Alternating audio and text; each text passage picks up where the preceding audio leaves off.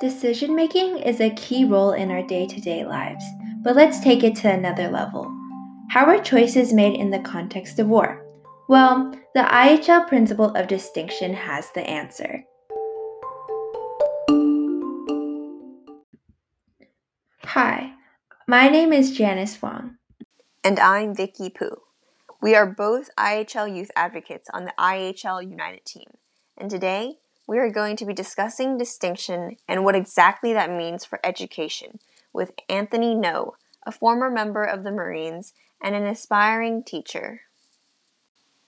First, let's take a look at the principle of distinction. What is it? When does it apply? Well, according to the ICRC casebook, distinction is a fundamental principle of international humanitarian law that states parties to an armed conflict must at all times distinguish between the civilian population and combatants and between civilian objects and military objects, and accordingly shall direct their operations only against military objectives.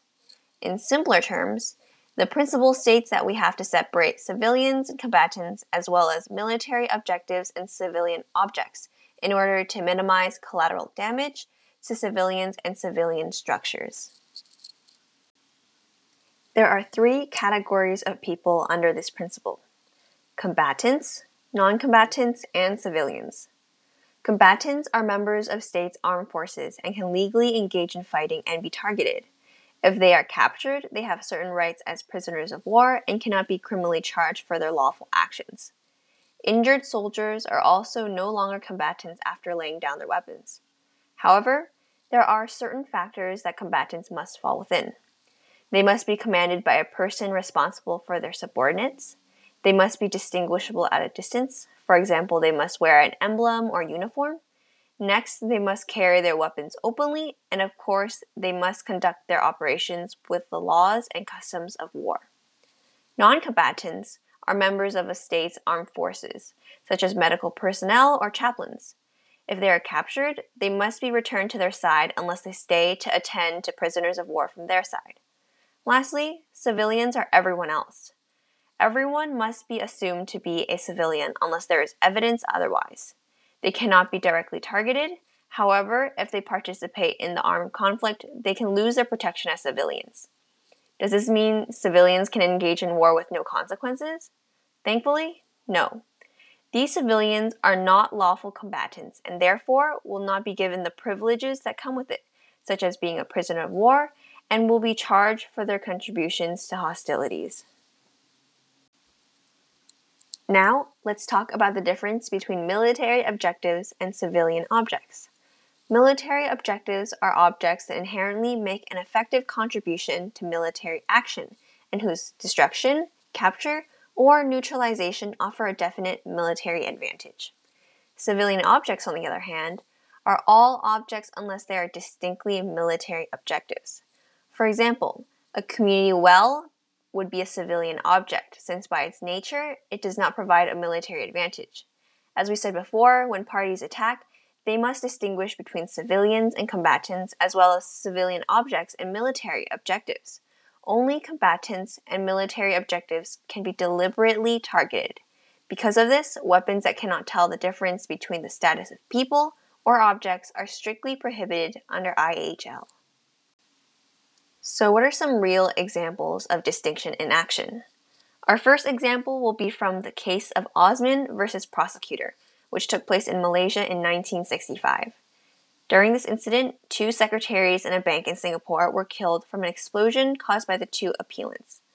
These appellants were not wearing uniforms, had no ID papers, and murdered two secretaries as well as a nearby person. However, they claimed to be members of the Indonesian armed forces and therefore had the protection of prisoners of war. Is it that simple?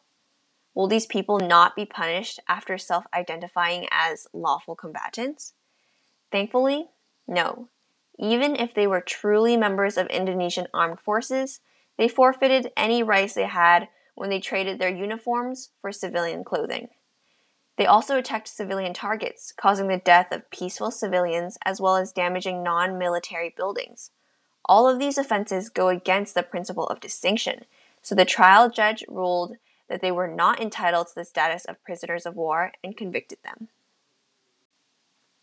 Another example of this principle is when it was used to limit military actions. In 2015, trucks driving oil for ISIS were determined to be valid military objectives by the United States since destroying them would lead to military advantage. However, the truck drivers were civilians. Now we're met with a dilemma. The US military wants to gain that advantage, but needs to do it in a way that does not harm any civilians. What would you do in this situation? In the end, the US dropped leaflets over the trucks to signal an attack would soon be conducted. Warning the civilians prevented any unnecessary death while still leading to the desired outcome for the US. This is a great example of carrying out tasks while still obeying the principle of distinction.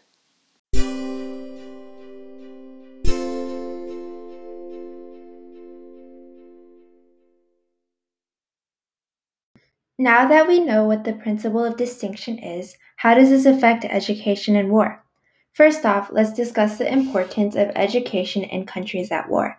It is clear that schooling is an intrinsic part to, of the development of a community.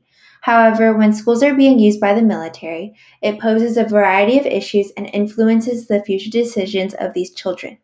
Our guest speaker, Anthony Ngo, reflects on his own experiences in education and how he was affected by his circumstances at the time.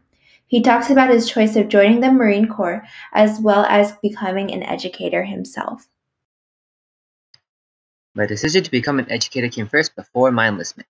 I decided to become an educator early in my college career due to experiencing firsthand the impact that teachers and professors have on the perspective of their students. As someone who struggled financially growing up, my teachers and educators showed me that opportunities were available for pursuing higher education. The passion pushed me to look ahead and set higher expectations for myself, and I hope to be able to help others realize they how much potential they have as well.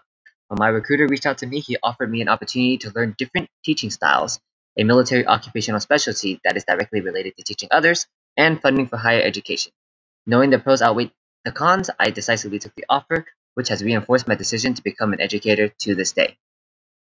Ngo mentions that he was less fortunate growing up, affecting his education, which in part changed his choices in the future. This happens similarly to children affected in war torn countries, but to a greater extent. The principle of distinction currently provides protection for schools. In general, schools and students are considered civilian objects, and attacking one is considered to be one of the six grave violations, which make up the basis of laws protecting children. Attack and closure of schools as a direct result of threats also falls under these violations. However, there are no laws in IHL that explicitly prohibit the use of schools. But if education is so important, why would armed forces continue to use these campuses? The simple answer is convenience. Majority of facilities provide electricity, water, plumbing, and large spaces, something that is not common everywhere. In addition, it is difficult for the government to keep track of. Therefore, there have been instances where armed forces have used the campuses of schools and universities to hold ammunition, train soldiers, or even as a position to attack from.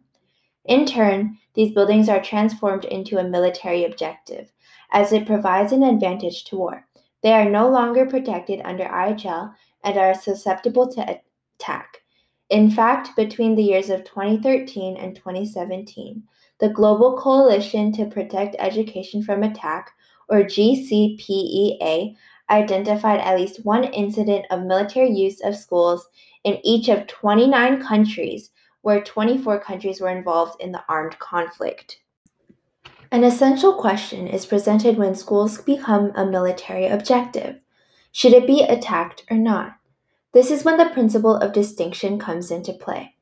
When schools are used in armed conflict, all other factors of IHL have to be followed to ensure that civilians are safe and that there is no violation of the four principles.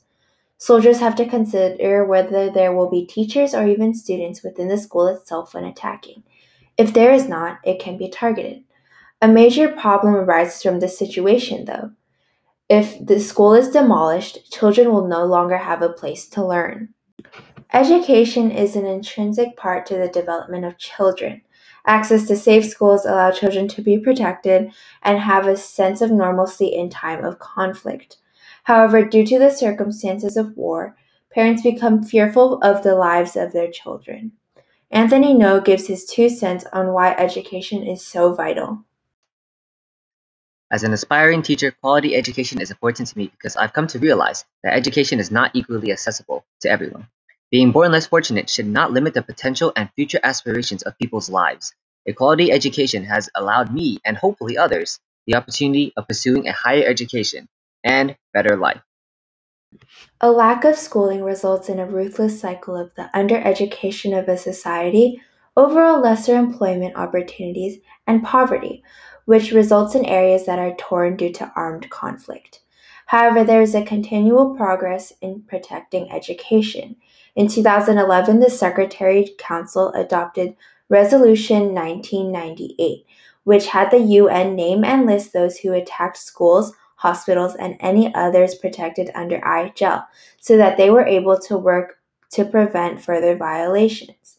And in 2015, the Safe Schools Declaration was established, clearly recording the commitment of governments to protect all aspects of education.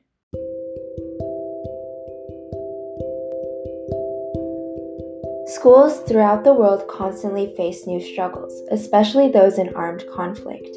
Nonetheless, the international humanitarian law and its four principles of distinction, proportionality, military necessity, and unnecessary suffering are always working and adapting to protect education allowing children to be able to go to schools and receive quality schooling. The battle for education continues today, so stay tuned for our next episode to learn how the principle of proportionality further contributes to our society in times of war. If you have any questions, email it to us at ihlawunited at gmail.com and make sure to follow us on Instagram at IHL United West Bay. Thanks for listening! Before we end this episode, we would like to give special thanks to Anthony Ngo, our guest speaker, Ola Alani, the YAC Regional Coordinator for the North Bay region, Tiffany Tam, the International Services and Armed Forces Coordinator, and everyone in IHL that made this campaign possible. Thank you so much for making not only this podcast a reality, but also the entire program, where each of us get to learn so much more. Once again, thank you.